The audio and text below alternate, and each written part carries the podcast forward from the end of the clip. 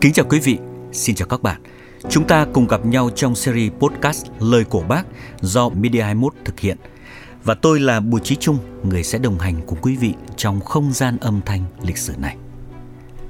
Thưa quý vị, serial podcast Lời của Bác với những nội dung radio rất đặc biệt nhằm gửi đến quý vị những tư liệu gốc, những câu nói, những danh ngôn và thông điệp đặc sắc nhất được trích xuất từ những bản gốc thu âm các bài phát biểu của Chủ tịch Hồ Chí Minh từ hơn nửa thế kỷ trước. Bên cạnh những tư liệu gốc, chúng tôi cũng mong muốn được cùng quý vị tìm hiểu thêm về bối cảnh lịch sử cũng như tác động quan trọng từ những bài phát biểu đặc biệt này và những bài học để lại cho ngày hôm nay. Thưa quý vị, trong cuộc đời và sự nghiệp của mình, Bác Hồ có nhiều lần trả lời phỏng vấn các phóng viên báo chí nước ngoài. Trong đó, hãng truyền hình Đảng Cộng sản Nhật Bản NDN đã trở thành hãng quốc tế duy nhất đưa toàn bộ thông tin, hình ảnh về miền Bắc Việt Nam trong giai đoạn kể từ khi cuộc ném bom của đế quốc Mỹ bắt đầu từ tháng 2 năm 1965 cho đến khi Hiệp định Paris được ký kết. Và tất nhiên, cho đến bây giờ, NDN vẫn là một trong những hãng truyền thông quốc tế gắn bó mật thiết nhất với Việt Nam. Vậy vì sao hãng truyền hình NDN lại có một cơ duyên lịch sử với Việt Nam đặc biệt đến như vậy? Ngược dòng thời gian, đầu năm 1959, ở Nhật Bản dấy lên một cuộc đấu tranh đòi hủy bỏ Hiệp ước An ninh Nhật-Mỹ ký ở San Francisco. Lực lượng lãnh đạo của phong trào này là những người dân chủ và cộng sản. Và thế là diễn ra một cuộc thanh trừng trong quốc hội, chính phủ và các tổ chức xã hội, nhất là công đoàn. Trong đó có một nhóm lãnh đạo ban thông tin của Đài Phát thanh Nhật Bản NHK cũng tham gia phong trào này. Rất tiếc là những đảng viên Đảng Cộng sản Nhật Bản này bị phát hiện và bị cơ quan trực thuộc chính phủ sa thải ngay lập tức. Thế nhưng trong cái rủi lại có cái may. Những người này đã thành lập nên một hãng sản xuất chương trình truyền hình mới mang tên Nippon Denpa News NDN vào ngày 2 tháng 3 năm 1960. Văn phòng NDN được cấp phép chỉ sau 2 tháng kể từ khi xảy ra sự kiện Vịnh Bắc Bộ tháng 8 năm 1964.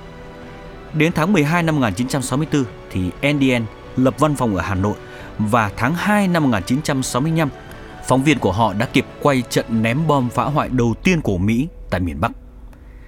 Tới ngày 7 tháng 2 năm 1965, cuộc chiến tranh phá hoại miền Bắc của không quân Mỹ bắt đầu bằng cuộc ném bom vào thị xã Đồng Hới. Những hình ảnh NDN đã biên tập và phát trên truyền hình Nhật Bản đã chính thức công bố với thế giới rằng Mỹ đã khai mào cuộc chiến tranh phá hoại miền Bắc. Tất cả các đài truyền hình của Nhật Bản đều phát những hình ảnh này. Riêng tại Mỹ, có tới 3 đài truyền hình đã phát thông tin này. Và cũng thông qua những tác phẩm và làn sóng của NDN đã công bố ý kiến chính thức của Chủ tịch Hồ Chí Minh khi nhận định về đặc điểm cuộc chiến tranh của Mỹ ở Việt Nam. Ờ, đặc điểm đó là đế quốc Mỹ càng đưa thêm quân đội vào miền Nam và càng đẩy mạnh việc ném bom, bắn phá nông thôn và thành thị ở nước Việt Nam Dân Chủ Cộng Hòa thì Mỹ càng thất bại nặng nề. Ờ, ở miền Nam thì chỉ tính trong hai tháng đầu năm năm nay, quân và dân miền Nam đã diệt ba vạn hai nghìn tên địch, mà trong đó thì có một vạn sáu nghìn tên Mỹ. Diệt gọn bảy tiểu đoàn và ba đại đội địch, thì trong đó có bốn tiểu đoàn Mỹ. Bắn rơi và phá hủy hơn 500 chiếc máy bay, phá hủy gần 300 chiếc xe quân sự. Ở miền Bắc thì cuộc tiến công bằng không quân của Mỹ cũng thất bại. Tính đến mùng 8 tháng 3 năm nay thì quân và dân miền Nam đã bắn rơi hơn 900 chiếc máy bay Mỹ. Trên mặt trận quốc tế thì cuộc vận động tiến công hòa bình của Mỹ cũng thất bại. Nó không lừa bịp được ai mà chỉ làm cho Mỹ thêm cô lập. Hiện nay, Tổng thống Johnson đang ráo riết chuẩn bị đưa thêm hàng vạn lính Mỹ vào miền Nam Việt Nam.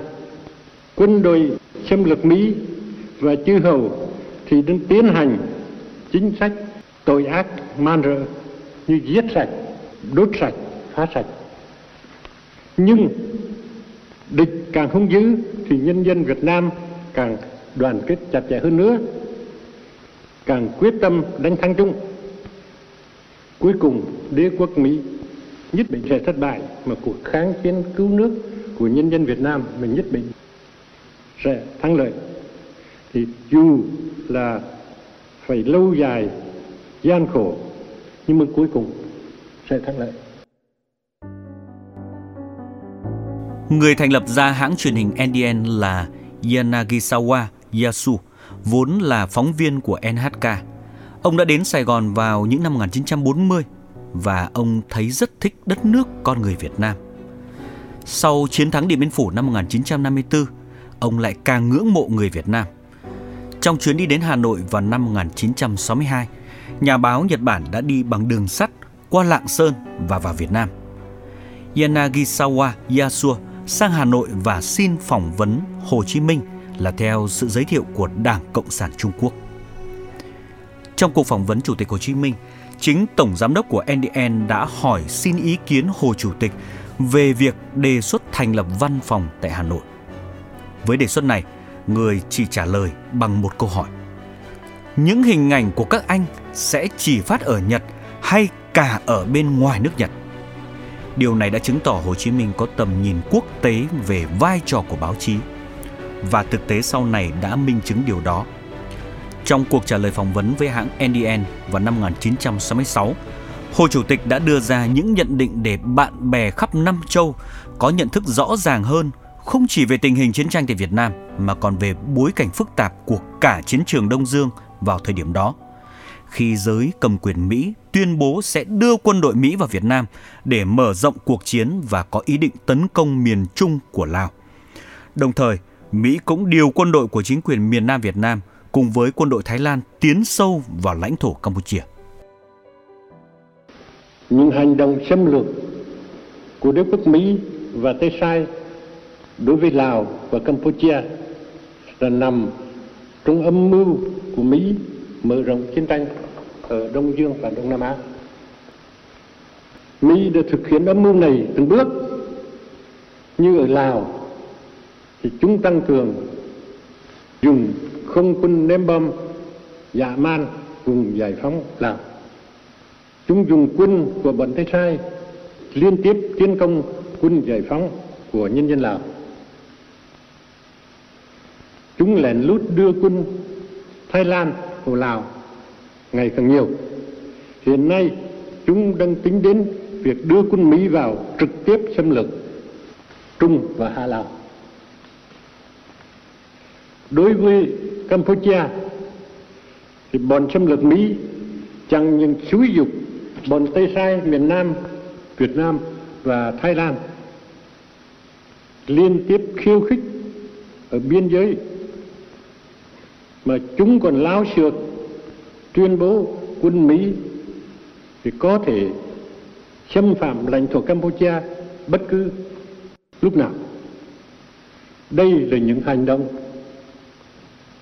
xâm lược cực kỳ trắng trợn đối với độc lập, chủ quyền và trung lập các dân tộc Lào và Khmer đe dọa nghiêm trọng hòa bình Đông Dương và Đông Nam Á. Đế quốc Mỹ muốn biến các nước Đông Dương thành một chiến trường thì nhân dân Đông Dương nhất định sẽ càng đoàn kết chặt chẽ, kiên quyết đánh thắng chúng.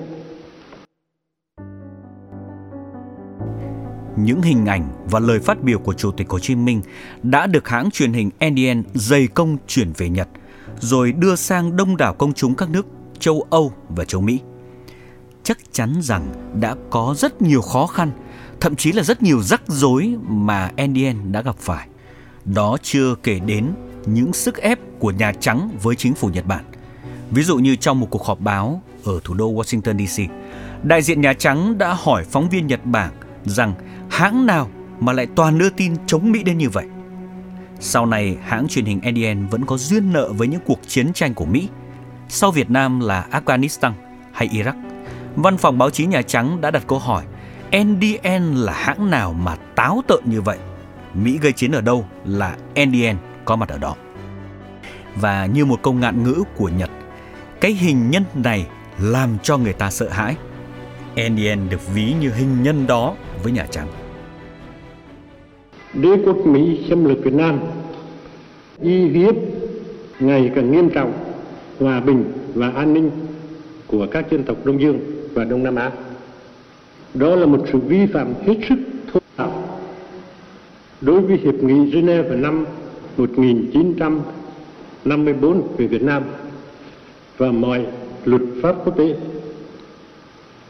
Nhân dân chúng tôi phải chiến đấu để tự vệ vì độc lập của Tổ quốc mình và vì hòa bình thế giới. Trong bức thư gửi các vị đứng đầu một số nước, ngày 24 tháng Giêng vừa qua thì tôi đã vạch rõ sự thật đó, nói lên cái quyết tâm của nhân dân Việt Nam chống đế quốc Mỹ xâm lược để làm tròn nghĩa vụ dân tộc và nghĩa vụ quốc tế của mình. Dù có lâu dài gian khổ, cuộc đấu tranh chính nghĩa đó nhất định sẽ thắng lợi. Ngay khi đế quốc Mỹ tiến hành chiến tranh xâm lược Việt Nam, Nhật Bản là một trong những nước tư bản đầu tiên có phong trào phản đối chiến tranh, ủng hộ nhân dân Việt Nam sớm và mạnh mẽ. Nhiều người dân Nhật Bản yêu hòa bình và công lý đã tham gia phong trào phản đối chiến tranh bằng rất nhiều hình thức khác nhau. Năm 1964, khi đế quốc Mỹ tiến hành chiến tranh phá hoại ra miền Bắc Việt Nam, phong trào đấu tranh chống Mỹ, ủng hộ Việt Nam tại Nhật Bản đã trở nên mạnh mẽ hơn. Tiêu biểu là sự ra đời của Ủy ban Hòa bình cho Việt Nam vào tháng 4 năm 1965. Ủy ban được thành lập có hơn 350 nhóm hoạt động dưới nhiều hình thức trên khắp nước Nhật như đeo khẩu hiệu phản đối chiến tranh khi đi làm, tổ chức diễu hành, thiết kế sách, áp phích, tranh cổ động hay thành lập những nhóm binh sĩ Mỹ ngầm phản đối chiến tranh trong các căn cứ quân sự của Mỹ đóng ở Nhật. Phải chăng chỉ những ai đã từng trải qua đau thương mất mát của chiến tranh mới hiểu rõ hơn hết cái giá của hòa bình. Những người Nhật Bản đã từng tham gia các hoạt động vì hòa bình cho Việt Nam tại Nhật Bản đều xuất phát từ tình cảm và sự ủng hộ cuộc kháng chiến chính nghĩa dành cho nhân dân Việt Nam. Những hành động đó là thiện nguyện và rất đáng trân trọng, bởi họ mong muốn thấy một đất nước tươi đẹp, ở đó không còn khói đạn của chiến tranh, nhân dân được sống trong hòa bình. Và đó cũng chính là thông điệp mà Chủ tịch Hồ Chí Minh gửi đến người dân Nhật Bản. Nhân dân Nhật nói chung mà trí thức Nhật nói riêng đã có hoạt động tích cực để chống chiến tranh xâm lược Mỹ và ủng hộ cái cuộc kháng chiến chính nghĩa của nhân dân Việt Nam. Thì có những cái cuộc uh, diễn thuyết, có những cái bài viết, rồi trí thức Nhật quyên tiền, đi quyên tiền để thuê bao Mỹ đăng những cái cái ý kiến của mình cho chẳng những nhân dân Nhật biết mà cho nhân dân Nhật à, nhân dân Mỹ. Cũng biết là cái ý cái cái cái xu hướng cái ý kiến của trí thức Nhật đối với cuộc chiến tranh phi nghĩa là thế nào? Và đối với cái chính nghĩa của nhân dân Việt Nam hết sức ủng hộ. Còn à, về công nhân dân lao động Nhật thì lại càng hăng hái.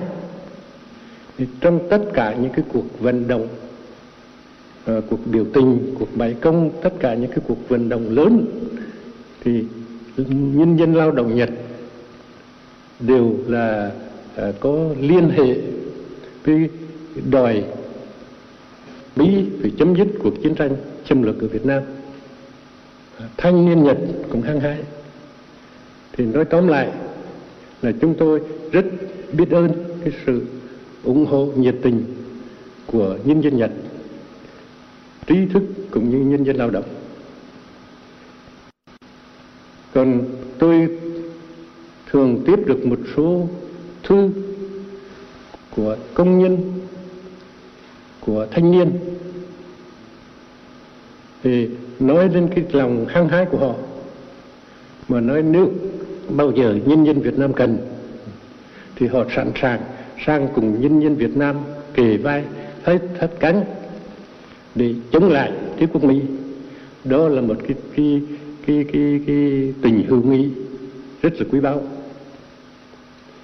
Mà như thế là nhân dân Nhật đã thấy cái tương lai của nước Nhật rồi tương lai của Việt Nam là nó khăng khít với nhau mà cái sức đoàn kết của chúng ta thì nhất định là thắng lợi nhờ các đồng chí truyền cái lời biết ơn của nhân dân Việt Nam đến nhân dân Nhật. Arigato gozaimasu.